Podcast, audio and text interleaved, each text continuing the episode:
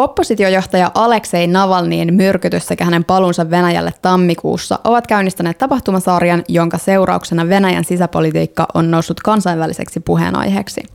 Tapaus on nostanut tarkasteluun Venäjän kansalaisoikeuksien tilan myös laajemmin. Millainen on opposition tulevaisuus Venäjällä ja voisiko Navalniin aikaansaamalla kansalaisliikehdinnän aallolla olla pitkäaikaisempia vaikutuksia maan sisä- ja ulkopolitiikkaan?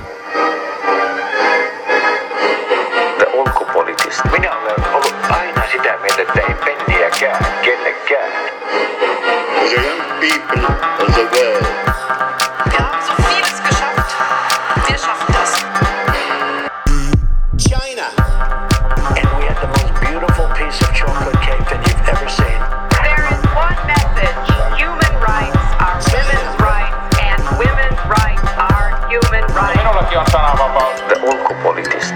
Parempaa ulkopoliittista keskustelua. Tänään The Ulkopoliittistin podcastissa puheenaiheena ovat Venäjä, maan kansalaisoikeudet ja oppositiojohtaja Navalny. Mukana keskustelemassa ovat väitöskirjatutkija Teemu Oivo Itä-Suomen yliopistosta ja yli 20 vuotta Venäjällä toimittajana työskennellyt entinen Ylen Moskovan kirjeenvaihtaja Charstin Kruunval. Jakson juontavat Anni Lindgren ja Annastina Haapasaari. Tervetuloa Teemu ja Charstin. Kiitos. Kiitos. Kuten mainittu, Navalnin tapaus on kuhuttanut Venäjän sisäpolitiikkaa ja ajanut kansalaisia muun muassa mellakoimaan kaduille. Mihin suuntaan Navalnin aikaansaama tilanne ja kuohunta on nyt kehittymässä? Sitähän ei kukaan oikeastaan voi tietää, että mihin suuntaan se on kehittymässä. On ollut valtavasti tai suuria mielenosoituksia. Venäjällä on viime vuosien aikana ollut kyllä paljon suurempiakin, mutta on ollut suuria mielenosoituksia. Ja Navalny on tullut tunnetummaksi kansalaisten piirissä kuin mitä hän on aikaisemmin ollut ja myöskin suositummaksi. Mutta samalla valtiovalta ja, ja väkivaltakoneisto sen alaisuudessa on iskenyt aivan hirveällä voimalla kaikkea oppositioilmauksia vastaan. Ja vaikka nämä mielenosoitukset esimerkiksi eivät ole olleet viime aikojen suurimmat, niin kiinni otettuja poliisin kiinni ottamia ihmisiä on huomattavasti enemmän kuin koskaan aikaisemmin. Ja myös muunlaisia, muunlaisia iskuja oppositio liikentintään osallistuneita ihmisiä vastaan on ollut hyvin paljon. Tosiaan liikeenergiaan tässä on tosiaan tärkeää, kuinka paljon sitä pystytään mobilisoimaan.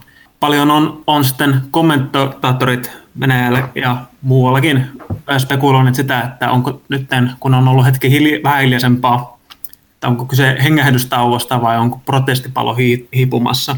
Kyllä sitä ainakin kytee siellä protestipaloa ja halukkuutta, mutta se vaatii varmaan jonkin verran lisäpontta, että ettei sammahada ja vaan saavuttaa kriittiset massat ja tarpeeksi paljon kannatusta että prosessiliikkeitähän on aika paljon Venäjällä erilaisia ja kaikki eivät liity tällä tavalla niin kuin varsinaisesti Navalniin poliittisena henkilönä, että on suuria, suuria massoja on ollut liikkeellä vaatian esimerkiksi parempaa jätehuoltoa.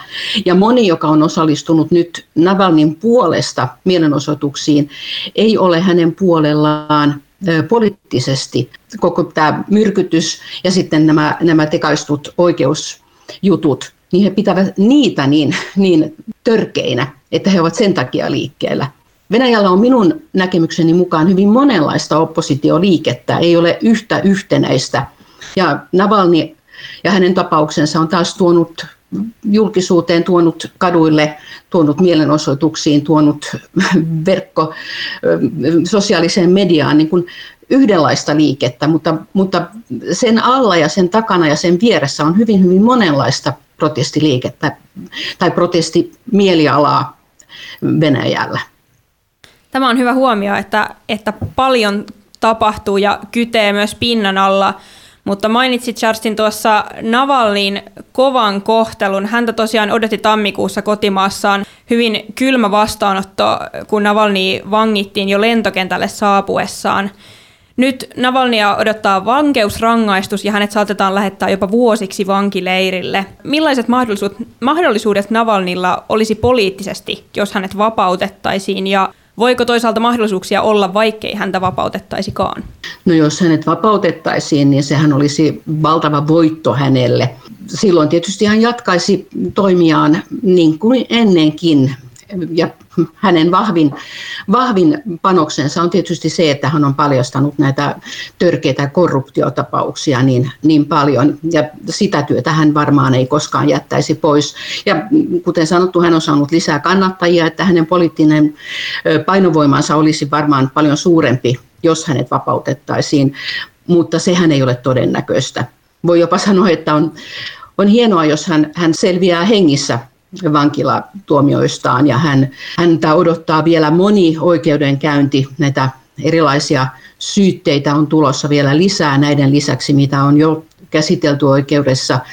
Ja vankilasta käsin hänen on kyllä vaikeata nousta varteen otettavaksi oppositiojohtajaksi. Ja tämähän koskee yleensäkin Venäjän opposition toimintaa, että heti kun joku henkilö nousee hieman yli keskiarvon, että hänestä aletaan puhua oppositiojohtajana, niin heti hän valtakoneisto on jollakin tavalla eliminoinut tämän henkilön murhaamalla tai palkkaamalla hyvään työhön tai pistämällä vankilaan.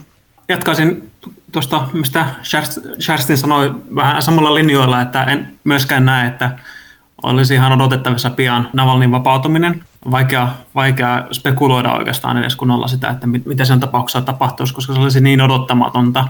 Äh, Khodorkovski, Putinin vastustaja ja oligar, oligarkki, joka vietti vuodet 2003-2013 Venäjän vankiloissa viruen. Hän, hän itse varoitteli tästä asiasta, että se on erittäin henkisesti musertavaa voi olla istua siellä vankilassa pitkään ja, ja koko ajan tulee uutta, uutta ja uutta tuomiota, mikä lykkää sitä omaa vapautumista ja sitä ei tiedä, mitä sinne käy.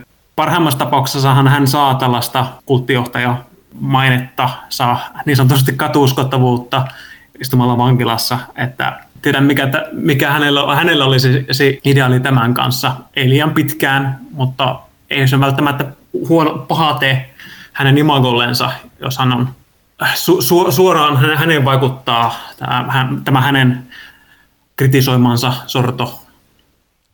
Onko mahdollisuus, että ihmiset, kansalaiset Venäjällä vois vaatia Navalnin takaisin vankilasta vapauteen, tai voisiko tämä ulkopoliittinen jännite vaikuttaa siihen, että hänet voitaisiin vapauttaa?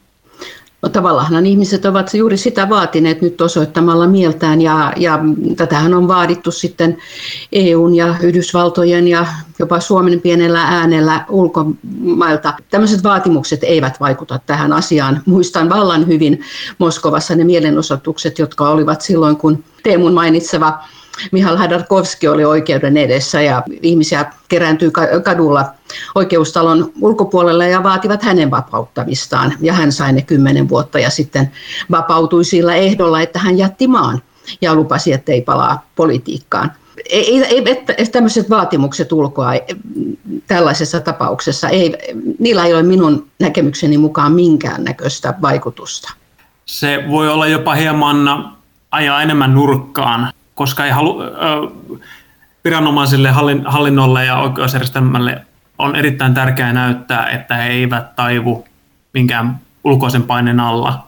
En halua, en halua lytätä sitä, että ulkopuolella otetaan, otetaan kantaa. Se on, voi olla erittäin hyviä positiivisia signaaleita, mutta kyllä se vaikuttaa sillä tavalla, että voi tulla vain itsepäisemmäksi he, joilla, joilla on vaikutusta näihin tuomioihin ja niiden jatkumiseen voi tulla vaan enemmän painetta näyttää, että, että ei, he, heihin ei ole vaikutettu, että tämä on meidän imagomme Putinin ja hänen hallintonsa, niin erittäin, heille on erittäin tärkeää osoittaa tämä asia, että, että heitä ei länsimaat komentele, ulkomaat yleensäkään, mutta erityisesti länsimaat. Tähän uutisointi tämän ympäriltä saa vähän pohtimaan, että voisiko tässä kuitenkin olla semmoinen alku jonkinlaiselle dominoefektille ja, ja siihen, että tavallaan kansalaisyhteiskunta ja, ja tuota, protestiliikkeet vois saada jonkinlaista uutta jalansijaa Venäjällä. Jos verrataan niihin aikaisempiin protestiliikkeisiin tai ylipäätään Charstin puhuit puhuit tästä kansalaisaktivismista, niin onko niin kuin niihin verrattuna, yhdistyykö ihmiset tässä Navalnin takana liikehdinnässä jotenkin uudella tavalla tai yli ideologioida, minkälaisesta niin kuin tavallaan mittakaavasta on tällä kertaa kyse verrattuna aikaisempaan? Aikaisemmin nämä isot mielenosoitukset, jotka ovat olleet todella suuria, siis niitähän on ollut aivan valtavan isoja mielenosoituksia tässä tässä viimeisten vuosien aikana, mutta, mutta ne ovat olleet aina isoissa kaupungeissa, lähinnä Moskovassa ja Pietarissa, mutta sitten myöskin muissa miljoonakaupungeissa. Erona nyt on ollut se, että näitä mielenosoituksia on ollut kaikki, kaikilla alueilla, siis yli sadassa kaupungissa on ollut mielenosoituksia ja tämä on uutta, koska nämä pienemmät paikkakunnat, niin sanotut ö, maaseutukaupungit, niin ne ovat perinteisesti olleet niin kuin Putinin niin kuin ydinkannattajajoukkoa, jossa, jossa ei ole nähty protesteja. Että tämä, on, tämä on valtavan iso muutos. Se, että miten tästä voisi tulla dominoefektejä juurikin, kun se asia normalisoituu, se, että ollaan protesteissa mukana, niin tämä on tämä kriittinen massa-teoria tästä, että se liittymiskynnys madaltuu ja ihmiset leimaantuvat vähemmän protesteihin osallistumisesta. Se voi huomattavasti kasvattaa jossakin vaiheessa sitä osallistujamäärää. Näin on käynyt valko. Putinin imago on tämmöinen hieman ehkä demokraattinenkin käsitys siitä, että, että hän on vain niin suosittu, niin sen takia minäkin kannatan häntä, että hän, hän saa niin paljon väkeä taaksensa. Jos tämä, tämä kärsii tämä imago, että hän ei vaikutakaan enää niin suositulta, niin se kyllä ruokkii se ilmiö myös itseänsä mutta siihen on vielä jonkin verran matkaa. Niin ja sitten voi myös kyseenalaistaa sitä, että onko, onko niin kuin Venäjälle ja meille Venäjän naapurina hyväksi se, että syntyy laaja protestiliike. Onko, onko se tavoite jollakin tavalla. Ja mä katson, että, että sinänsä niin kuin laajat protestit ja laajat mielenosoitukset ja tämmöinen hallitsematon opposition toiminta, niin, niin se ei sinänsä ole kenellekään hyödyksi, vaan näillä näillä protesteilla ja näillä oppositio-mielenilmaisuilla, niin niillähän pitäisi olla vaikutuksia itse hallintoon, itse siihen, että miten maata hallitaan ja miten, miten oikeus toimii, miten korruptiota saadaan vähennettyä, miten demokraattiset instituutiot saataisiin toimimaan demokraattisesti. Että näitä, välillä tulee niin semmoinen, semmoinen mielikuva, että, että me jotenkin me, jotka seuraamme Venäjän, Venäjällä tapahtumia tai Venäjän politiikkaa, että, että me jollakin tavalla niin kuin toivomme, että tulisi paljon mielenosoituksia, niin sehän on ihan niin kuin sinänsä järjetön toive, vaan, vaan toiveena kai meillä kaikilla uskoakseni on se, että, että Venäjän hallinto muuttuisi ja että Venäjä oikeasti saisi demokraattisia instituutioita – toimimaan. Esimerkiksi lähdetään ihan vaaleista, että, että ei olisi vilpillisiä vaaleja joka kerta. On hyvin paljon Venäjällä myöskin tätä väkeä, joka on kriittistä hallintoa vastaan, mutta juurikin näkee, että tämä protestiliike, että sillä ei ole kunnon suuntaa, sillä ei ole kunnon ei ole mitään sellaista, mitä on helppoa nähdä ja kuvitella, että mitä sillä on oikeastaan tarjottavaa vastaan. Ja Navalnia on, on kritisoitu paljon siitä, että, että hänellä ei ole kunnolla ohjelmaa tai vast, vaihtoehtoa. Hän kyllä vastaa näihin, mutta tämä on aika, aika yleistä kritiikkiä, että, että ei ole oikeastaan mitään kunnon selvää hyvää vaihtoehtoa tarjolla, mikä kuitenkin mo, mo, mo, monta ihmistä epäilyttää muutoksessa. Ja sitten toista puolestaan se, että voiko nykyhallinnon siunauksella tulla sellaista demokratisoivaa muutosta, niin sitä ei ole tapahtunut 20 vuoteen. Siinä on ollut pieniä signaaleja annettu hetkittäin, mutta tässä vaiheessa on aika, aika niin kuin, paljon on skepti, skeptismiä tästä, tästä että voiko sen tapahtua nyky, nykyhallinnon puitteissa.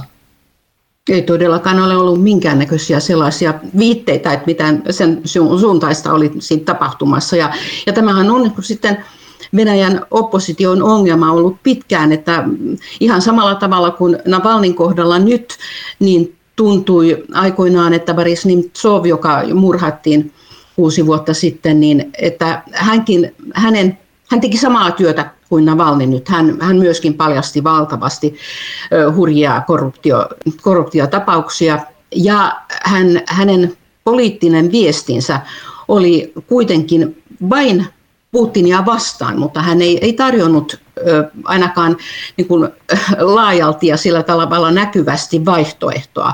Ja Navalnin tapaus on vähän samanlainen, että hänellä on, hänellä on tämä ovat vahvuutensa, mutta, mutta hänellä ei ole vaihtoehtoa tarjota, että Putinin vastaisuus on niin kuin se hänen retoriikkansa ydin.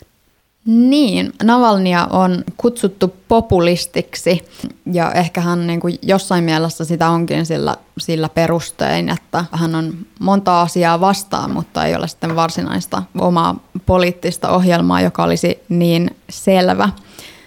Myöskin yksi uusi puoli Navalnissa on se, kuinka hän käyttää sosiaalista mediaa hyödykseen, ja tämä voikin olla niin kuin yksi merkittävä väylä, joka mahdollistaa tämän tiedon entistä laajemman leviämisen ja suurempien ihmisryhmien tavoittamisen myös niissä pienemmissä kaupungeissa. Navalnin oikeudenkäyntejä ja mielenilmaisua on voinut seurata paitsi mediasta myös, myös somesta, muun muassa TikTokin ja Telegramin kautta. Ja myöskin Navalny on julkaissut näitä korruption paljastamisvideoitaan YouTubessa. Millainen on uusien viestintäalustojen merkitys venäläiselle aktivismille? Se on aivan se on edellytys aktivismille tänä päivänä. Ja, ja Navalny on, on siis taitava käyttäjä. Hän käyttää myös hyvin laajasti Instagramia ja juuri YouTubea ja, ja sitten näille TikTokit ja nämä muut, jotka ovat niin vielä niin nuorille suunnattuja, jotka eivät vielä äänestä, mutta kuitenkin hän, hän osaa käyttää näitä kaikkia ja, ja muutkin sanoisin, että jo aika monta vuotta on ollut sillä tavalla, että jos on halunnut, halunnut pysyä kärryllä siitä, mitä, mitä kansalaisjärjestöt Venäjällä tekevät ja ajattelevat, niin on ollut edellytys, että heitä seuraa sosiaalisessa mediassa. Ja tämänhän on myös vallanpitäjät huomanneet ja Venäjällä ei vielä ole ollut yhtä räikeää kuin Valko-Venäjällä se, että, että suljetaan nettiyhteydet mielenosoitusten yhteydessä ja estetään niin ihmisten pääsy, pääsyä internettiin. Toinen asia on se, että, että Venäjällähän on hyvin laajasti suljettu erilaisia verkkosivuja, jotka ovat, ovat saaneet eri erinäisistä syistä kiellon toimia ja se on myöskin siirtänyt monen tämmöisen verkkomedian toimintaa aivan täysin sosiaalisiin medioihin, jolla on valtavan suuri merkitys ja sen, sen merkitys varmasti vain kasvaa aikaa myöten. Joo, todellakin kasvaa ja, ja totta, se on erittäin suuri, su, suurta kaiken kaikkiaan sen merkitys. Se, vuoden 2011 ja 2012 ja 13 jatku, jatkuvat osittain näitä, nämä paljon puhutut ja paljon tällä hetkellä pelatut protestit Venäjällä, sillä, mitkä nyt on mainittu että, äh, tässäkin, tässäkin podcastissa jo. Tuolloin oli Venäjällä huomattavan paljon uusia internetin käyttäjiä ja kun tuolloin tuli vaali, äh, vaalivilppiä tuli ilmi verkossa, niin silloin myöskin jo pitkään verkossa olleet äh, todisteet jo aikaisemmin, aikaisemmilta vuosilta paljastuu paljon kerrallaan monille ihmisille, että kuinka paljon on ollut väärinkä- äh, väärinkäyttöä äh, vallanpitäjiltä ja tällaista poliittista vilppiä, tällaista, mikä sai aikaiseksi valtavat protestiaallot silloin. Ja sen jälkeen on sitten ähm, Venäjä, Venäjän valtaa pitävät ovat sitten viimeistään heräsivät silloin ja, ja selvästi alkoivat, alkoivat ottamaan aktiivista, um, aktiivisesti verkkoa haltuun. Että on, on, on lisätty äh, nettivalvontaa, säännöksiä ja rangaistuksia, kuten Justin mainitsi. Ja tota, osa, osa niistä on tullut huomattavassa kiireessä ja huo, erittäin heikosti valmisteltuna, kuten äh, Floppi, Blokata, Telegram on osoittanut kuitenkin näkisin, että kaiken kaikkiaan aika paljon yritetään kuitenkin pikkuhiljaa tehdä näitä rajoituksia, ettei liikaa kerrallaan, ettei anneta liikaa polttoainetta protestimielialalle.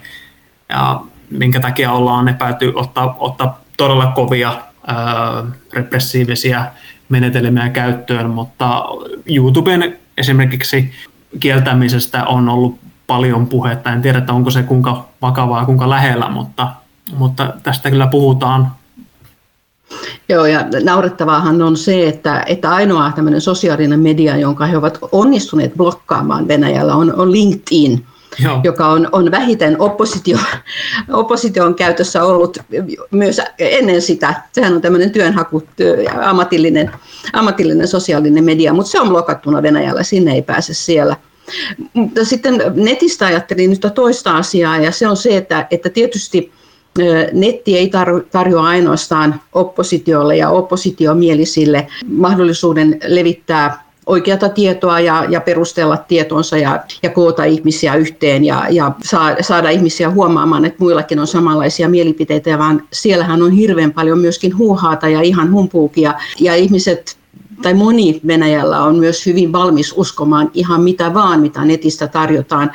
Ja se vaikeuttaa sitten myöskin oikean tiedon perille saamisen ja, ja joka pääsee niin kuin netin makuun, mutta ei ehkä tunne ihan hyvin sitä ja ei myöskään ole kovin, kovin medialukutaitoinen, saattaa uskoa, että kun hän löytää netistä jonkun kummallisen jutun, niin, niin hän on päässyt jonkun semmoisen tiedon lähteelle, jota, johon kukaan muu ei pääse suurin piirtein.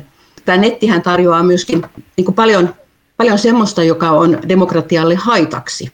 Mutta hämmästyttävää mun mielestä on, että Venäjän valtakoneisto ei ole kyennyt luomaan sellaista nettikäytäntöä itselleen, jolla he pystyisivät paremmin vaikuttamaan ihmisiin. Että edelleen, vaikka television katselu on, on Venäjällä huomattavasti vähentynyt, niin edelleen televisio on se Kremlin kanava. Televisiossa välitetään välitetään ne tiedot, mitkä Kreml haluaa välitettävän. Ja se tavoittaa enää niin kuin semmoisen aika vähän koulutetun ja harvaan asutuilla paikoilla, paikkakunnilla asuvia vanhoja ihmisiä, että se kenttä, johon valta, valtaapitäjien pitäisi pyrkiä vaikuttamaan, jos he haluavat edelleen pysyä vallassa joitakin vuosia eteenpäin, niin se kenttä ei, ei ole kiinnostunut televisiosta enää ollenkaan. Toista tietenkin se on verkkokenttä joka tapauksessakin niin hajallaan, että se olisi vähän harvinaisempaakin tietenkin, että sieltä löytyisi yksi yksi erittäin suosittu kanava, että uutisaggregaattoreita on Venäjällä alettu säätelemään sillä tavalla, että Venäjän hakukone Yandex esimerkiksi, hakukone, joka on todellakin Venäjällä äh, suositumpi kuin Google, on ottanut pois paljon sivuja muista hakutuloksistansa, jota Roskomnadzor, eli valvova viestintäviranomainen, ei ole, ei ole tuota, antanut siunaustaan.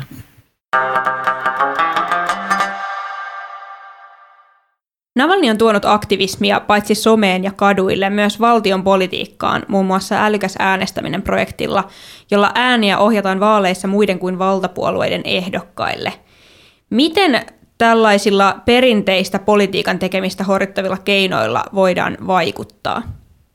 No voitaisiin tietysti hyvinkin, jos vaaleissa ei olisi niin hirveästi vilppiä.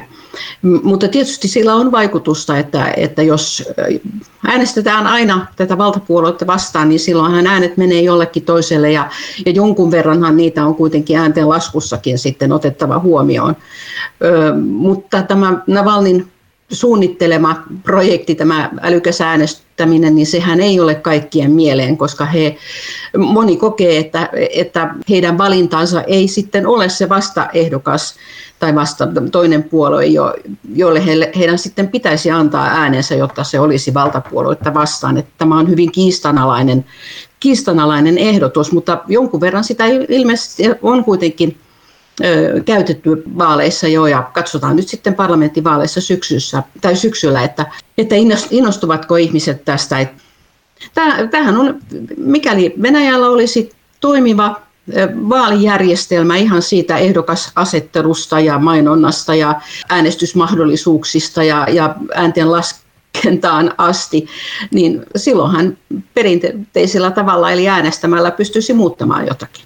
Joo, tämä on on tosiaankin saanut huomiota osaksensa, mikä on merkittävä, merkittävä tavoite ollut Navalnilla tämän älykkään äänestyksen kanssa, koska hänkin on erittäin epäileväinen sitä, että voiko, voiko nykypuitteissa vaalivoittoja saada edes. Mutta se, että saa taitella huomiota ja osoittaa sitä, että hän, hänellä on halua kekseliäisyyttä ja oli siinä jonkin verran myös onnistumuistakin siinä, että, että saatiin ääniä mobilisoitua uudelleen ja näkyvää tavalla yhtenäistä Venäjää vastaan. Tällä hetkellä Navalny on kiistatta venäläisen oppositiopolitiikan julkis niin kotimaassa kuin kansainvälisesti.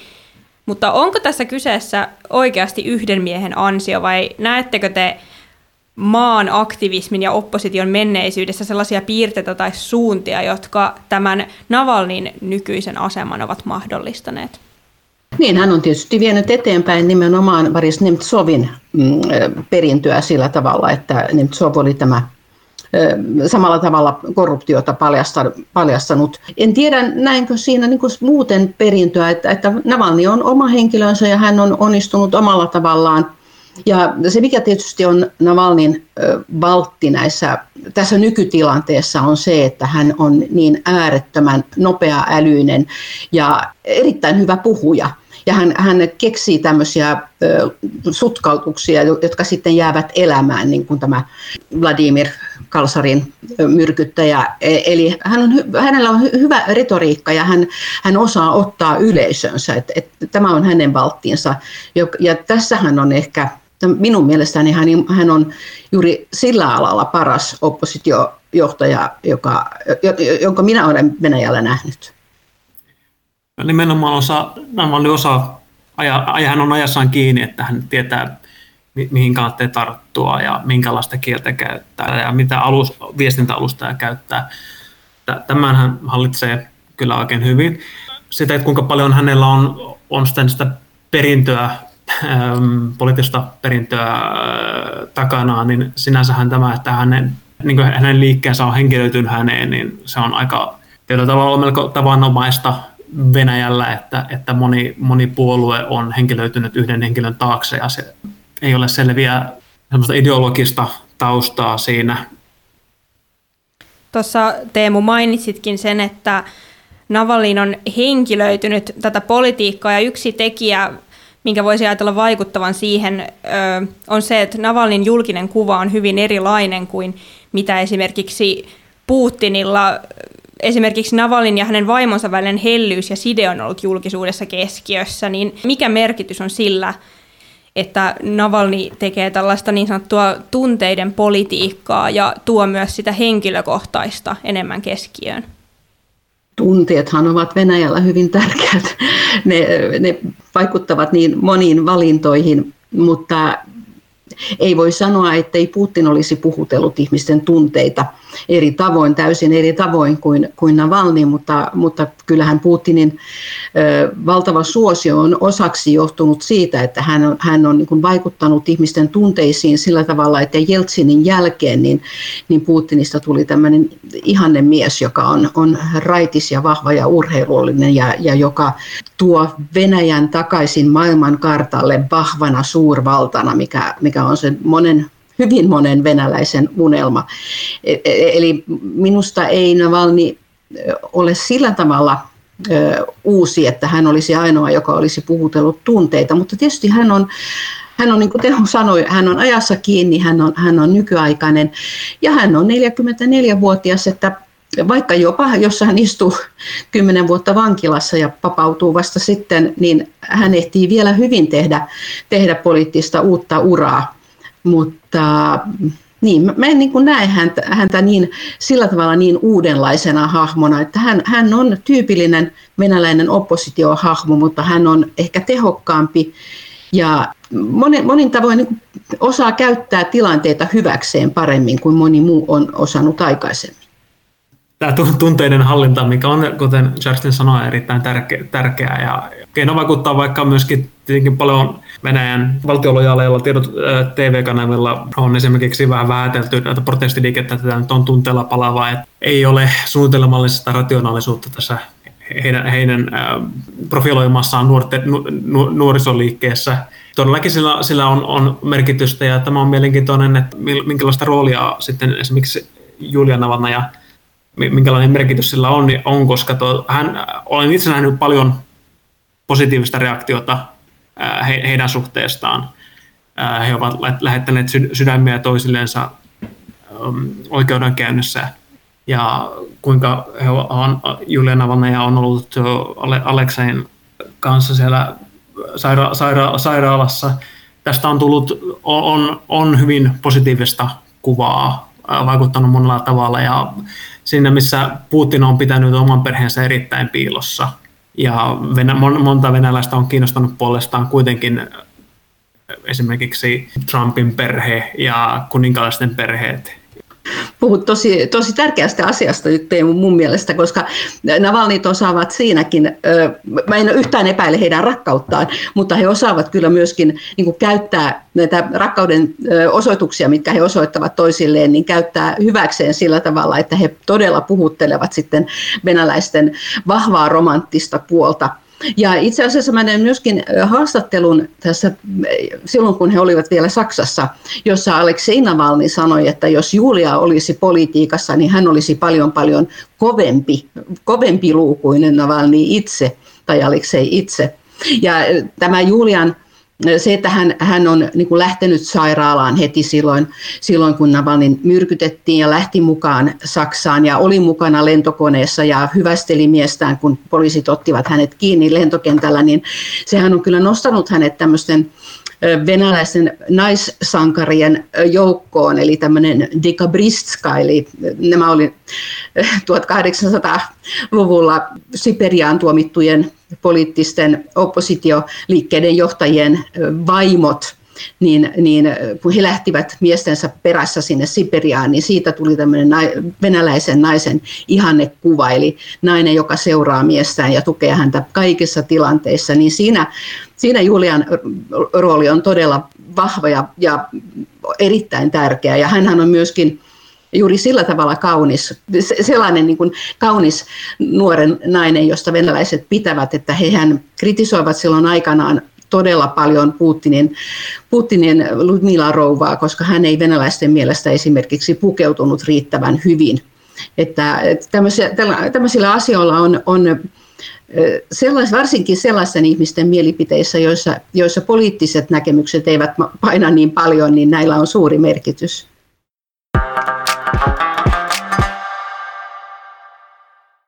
Kuuntelet The Ulkopolitistin podcastia, jossa vieraana tänään Venäjästä ja Navalnista on puhumassa Teemu Oivo ja Kerstin Kruunval ja täällä studiossa juontajina Annastina Haapasaari ja Anni Lindgren.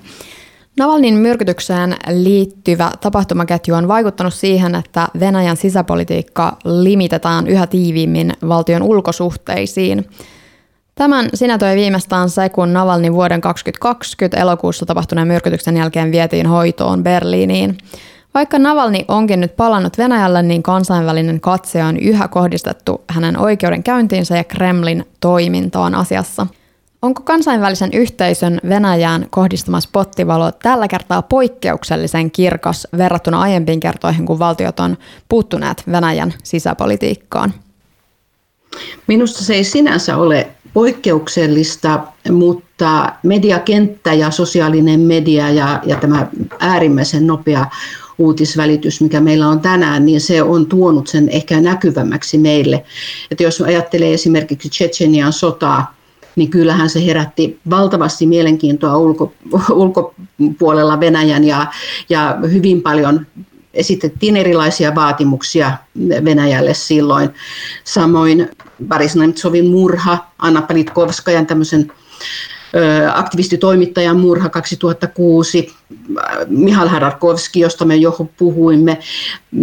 Kyllä moni asia Venäjän sisällä on nostanut paljon kysymyksiä ulkopuolelta ja, ja on tuotu esille näitä kysymyksiä erilaisissa päämiesten tai niin valtion päämiesten tai pääministereiden ja tällaisten poliitikkojen tapaamisissa ja näin, mutta, mutta mediakenttä ja, ja näkyvyys on, on tullut aivan toisenlaiseksi ja siksi me ehkä koemme, että tämä on nyt suurempi tai että Navalnin tapaus jotenkin on saanut suuremman huomion kuin aikaisemmat tapaukset ja tästä olen vähän eri mieltä. Joo, minäkin olen eri mieltä siinä, että tämä ei ole poikkeuksellista, kuten Charlesilta tuli jo pitkä, pitkä lista näitä. Itse olin ajatellut myöskin, että Sergei Magnitskia ja ja samo, samaa listaa jatkeeksi. Oikeastaan kuitenkin voisi sanoa, että tässä on paitsi se tosiaankin, että niin media on muuttunut, on tullut enemmän um, intensiivisempi uh, uutissykli, mutta myöskin tietyllä tavalla olla, on, on enemmän ja enemmän tietenkin kärjistynyt se tunne siitä, että Venäjällä tapahtuu räikeitä ihmisoikeusrikkomuksia ja on ongelmia. Ja kun sitä kritiikkiä kuitenkin tulee sen niin kritiikkiä kritiikin päälle ja Venä, Venä, Venäjällä on, on tota, valtapitävät Putin ja tunninässä profiloituneet sillä, että, että meitä ei pomotella, me emme kysele tekemisestä, me emme käsittele tekemisiämme, niin se on heikentynyt koko ajan se keskusteluyhteys, se la, laadu, laadullinen keskustelu liittyen sitten näihin, näihin kommentteihin ja yhteyden, yhteydenpitoon. Ja täytyy myöskin muistaa, että suurin juopa lännen ja Venäjän välille syntyy tietysti niin sanotusti ulkopoliittisesta toiminnasta, eli, eli siksi, että Venäjä valloitti Krimin niemimaan ja, ja aloitti sodan Itä-Ukrainassa ja, se sota, ed, sota edelleen jatkuu. Että sehän on kuitenkin suurin syy siihen, että erimielisyydet ovat nousseet niin räikeiksi. Tosiaan muun muassa EUn jäsenmaat ja Yhdysvallat ovat ottaneet kantaa Navalnin vapauttamisen puolesta ja myös esimerkiksi Suomen pääministeri Sanna Marin otti tilanteeseen hyvin napakasti ja nopeastikin kantaa, mitä ei Suomessa otettu pelkästään tyytyväisenä vastaan. Te jo aiemmin mainitsitte, että nämä muiden valtioiden kommentit ja kannanotot eivät juuri Venäjää hetkauta, mutta voisiko länsimailla olla jotain järeämpiä työkaluja käytettävissään, jolla he voisivat asioita ajaa ulkoa päin, ja olisiko sellainen edes fiksua missään mielessä? Niin onhan nämä pakotteet, jos ne todella iskisivät tähän ydinjoukkoon, jolla on kaikista eniten valtaa ja estäisi esimerkiksi Venäjän eliitin lasten opiskelut ulkomailla ja heidän rahasiirtonsa ulkomaille, niin sillä voisi olla merkitystä. Sitten tietysti energiapolitiikka, että jos, jos länsimaat kuten Suomi ei osta venäläistä ydinvoimaa tai, tai ydinvoimalaa Suomen tapauksessa tai, tai sitten niin kuin kaas, kaasutoimituksiin ja tällaisiin, niin sillä voi olla vaikutusta, mutta siihen täytyy kyllä jatkaa, että, että tietysti koko ajan myöskin maat, ulkomaat, muut maat Venäjän ympärillä käyvät keskustelua ja, ja mietiskelevät sitä, että, että mitkä ovat niin kuin sitten parhaat seuraukset tämmöisistä niin toimenpiteistä ja mitkä voivat olla sitten vaikeudet, jotka seuraavat niistä. Ja, ja jokainen, jokaisen maan pitää kuitenkin katsoa omaa etuaan. Että en usko, että ne on hirveän helppoja aina nämä päätökset, mitkä, mitkä saattavat niin kuin näyttää helpoilta, että tehkää näin, niin, niin kyllä iskee niin kuin valtaa pitäjiin. Mutta ei, minulla ei ole niin vastausta siihen, että mitä pitäisi tehdä. Joo, se on todella vaikeaa miettiä, että minkälaiset on, on ne parhaiten toimivat sanktiot, kun sen näkee sitten pidemmällä aikavälillä useimmiten ja epäsuorasti. Ei, Kremlissä ei varmasti haluta näyttää, että nämä sanktiot on ollut epämielekkäitä ja tällaista on just tehokkaita. Halutaan ehdottomasti peittää se, että mikään olisi tarkoituksenmukaista sanktioiden asettajille – ja tuota, toki tämän vuoksi sitten käydään paljon keskustelua siitä, että onko, onko ne tehokkaita. Itse näin niin, että ne on hyviä, kun Venäjä tietää, että päätöksiä ollaan vielä tekemässä, että nyt tästä voi seurata jotakin järeää lännen puolesta. Erityisesti Krimin miehityksen kanssa itse olen siinä käsityksessä, että Kremlissä ei oikeastikaan osattu odottaa, että tulisi niin voimakka, voimakas reaktio länneltä kuin mitä, mitä sen tuli. Toivottavasti tämä voi ennaltaehkäistä tämä sanktioiden uhka asioita, mutta en usko, että otetaan takapakkia missään, miten he ovat tehneet siitä, että, siitä hyvästä, että niistä seuraa sanktioita. Nyt helmikuussa täältä Suomesta katsoen merkittäviä tapahtumia Venäjän ja länsimaiden välillä ovat olleet ulkoministeri Pekka Haaviston ja EUn korkean edustajan Josep Borrellin vierailut Venäjällä – Molemmille vierailulle yhteistä oli se, että sekä Haavisto että Borel tapasivat Venäjän ulkoministeri Sergei Lavrovin, mutta muuten tapaamiset sujuvat hyvin eri tavoin. Borelin vierailua sävyttivät Lavrovin tylyttävä asenne, tämän selkeä epäluulo EUta kohtaan sekä kirsikkana kakun päällä yhteisen tiedotustilaisuuden aikana lähetetty lehdistötiedote EU-maiden diplomaattien karkottamisesta. Haaviston kahdenvälistä tapaamista Lavrovin kanssa pidettiin puolestaan onnistumisena, ja Haavisto myös piti kiinni EUn arvoista läpi keskustelun, vaikka Lavrovin negatiivinen kanta unionia kohtaan kävi myös siinä selväksi. Miten te arvioisitte näitä kahta tapaamista? Seurasiko niistä mitään hyvää ja oliko jaottelu tosiaan näin selkeästi hyvä huono akselilla kuin tässä juuri esitin?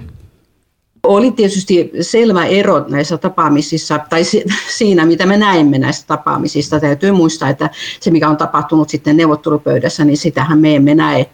Mutta Suomen kannalta tietysti oli, oli hyvä, että Pekka Haavisto oli hän oli juuri, juuri oikea, hän käyttäytyi juuri oikein venäläisestä virkaveljään kohtaan, että hän oli suora, hän toi esille ne faktat, joihin Suomi perustaa näkökantansa, ja hän ei pelännyt sanoa vastaan, kun, kun Lavrov sanoi jotakin, josta Haavisto oli eri mieltä.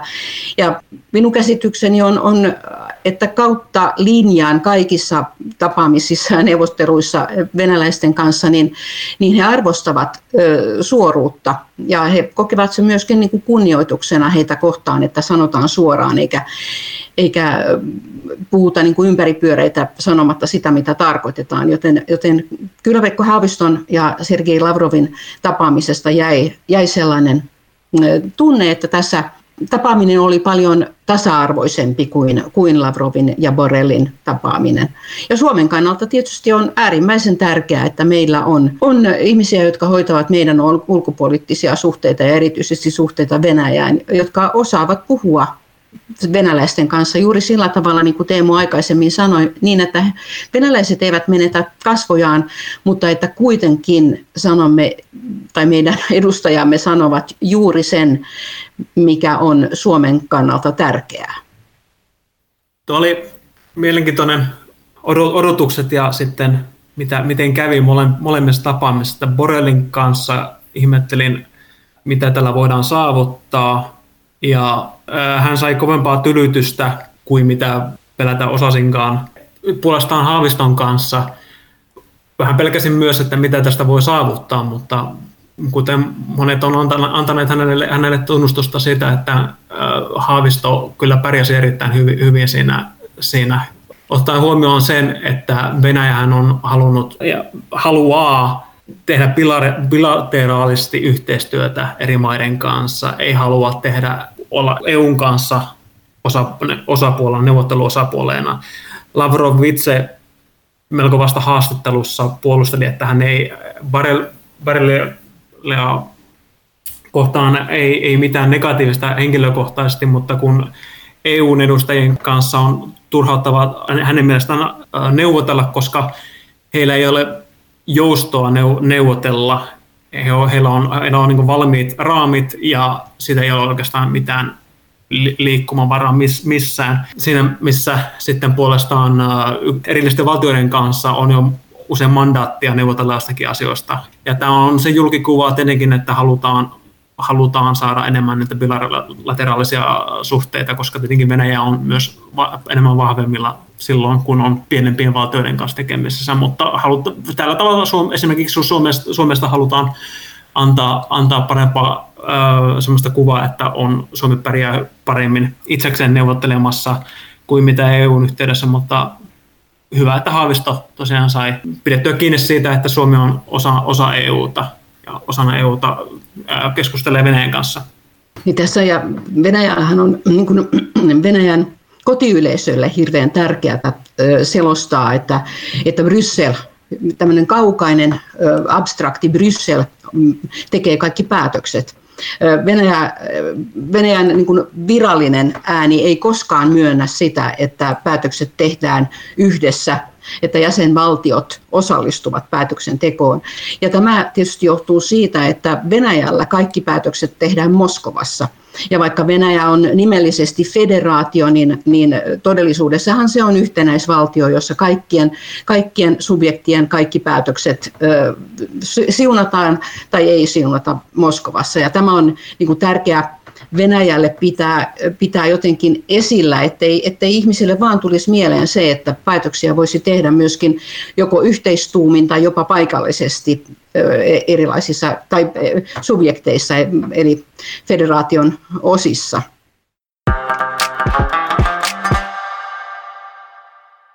Venäjän johto on tuonut ilmi pensää suhtautumistaan kansainvälisen yhteistyön moniin puoliin, mutta olisiko maan kansalaisilla halua lähentyä kansainvälisen yhteisön muiden toimijoiden, kuten EUn kanssa, vai, tai vahvistaa osaltaan sääntöpohjaista järjestelmää?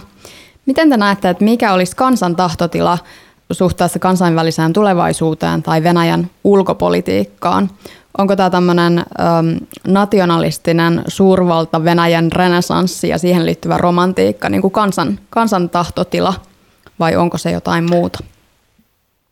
No osa kansasta haluaa nimenomaan sitä, mutta eihän Venäjän kansa ole sillä tavalla erilainen kuin, kuin kaikki muut kansat, että on erilaisia mielipiteitä. On paljon sellaisia nimenomaan kansalaisjärjestöjä, jotka toivovat enemmän yhteistyötä ympäröivän maailman kanssa, enemmän kansainvälistä yhteistyötä ja on hyvin paljon sellaisia ihmisiä, jotka toimivat sananvapauden tai ihmisoikeusalalla, jotka erittäin, erittäin kovasti toivovat, että, että Venäjä olisi tiidiimmin mukana kansainvälisissä yhteisöissä ja, ja seuraisi kansainvälisiä sääntöjä. Ja heille tietysti tämmöinen kansainvälistyminen olisi, olisi äärimmäisen tärkeää.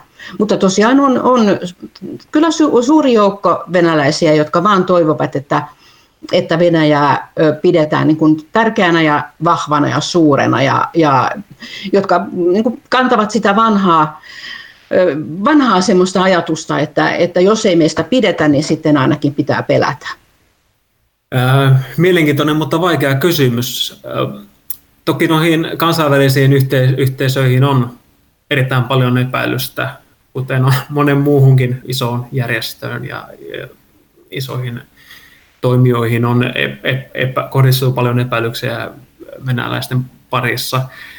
Tietysti moni kuitenkin haluaa kauppaa, moni haluaa liikkuvuutta ja hyviä suhteita, mutta en usko, että monellakaan olisi mitään kaipuuta osaksi EUta esimerkiksi. Pohditaan tähän lopuksi vielä vähän, mennään niihin mahdollisiin skenaarioihin lähitulevaisuudessa Venäjän poliittisella kentällä. Milloin koittaa Putinin jälkeinen aika ja mitä se voisi tarkoittaa? Tuossa tuota, Charstin sanoit aluksi, että, että sitä on vaikea kuvitella niin kuin näitä mahdollisia muita tapoja, että jos se ei ole tämä Navalnin tai muiden oppositiojohtajien väylä, niin millä tavalla Venäjä voisi tästä demokratisoitua, mutta löydättekö kuitenkin joitain vaihtoehtoisia väyliä, joita ei ole tullut vielä tässä keskustelussa ilmi? Minä en ehkä löydä sen voin arvauksena sanoa ja voin tulla sitten, sitten jonkun vuoden päästä myöntämään, että olen ollut väärässä, mutta arvauksena sanon, että Putin ei jatka presidenttinä vuoden 2000, 2024 jälkeen, vaikka hänellä on mahdollisuus asettua silloin ehdolle. Uskon, että tässä tapahtuu jotakin, joka, joka muuttaa sen tilanteen, mutta demokratisoituminen Venäjällä, niin no, voi tietysti toivoa, että sen vielä näkisi, mutta en usko, että ainakaan minun työurani aikana sellaista tapahtuu. Joo, tässä on hyvin tämä kysymys, milloin ja mil, millainen Venäjä yhdessä, että ne todellakin kytkeytyvät toisiinsa.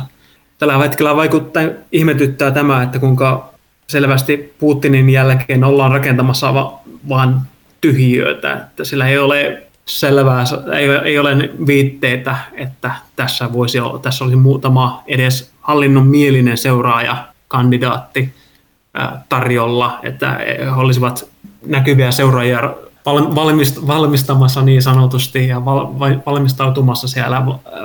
Tulihan tietenkin Putin itsekin puskista silloin 99, ei moni häntä tuntenut, kun hän tuli hetkeksi pääministeriksi ja sitten presidentin sijaiseksi ja pian presidentiksi vanhoja ja uusia ongelmia varmasti tulee piisaamaan jatkossa sitä huolimatta, että onko siellä ruorissa sitten missä vaiheessa joku muu kuin Putin ja kuka, kuka muu kuin Putin, niin varmasti tulee olemaan edelleenkin samoja vanhoja ongelmia, tulee olemaan uusia ongelmia, mutta olisin itse optimistinen kuitenkin sen, sen suhteen, että että yhteistyölle on sitten jatkossa kuitenkin paremmin pohjaa ja valmiutta ja uskoa siihen ja uskon myötä myös sitten ihan, ihan toteutumistakin. Paljon kiitoksia keskustelusta Charleston Kruunval ja Teemu Oivo. Kiitos. Kiitos.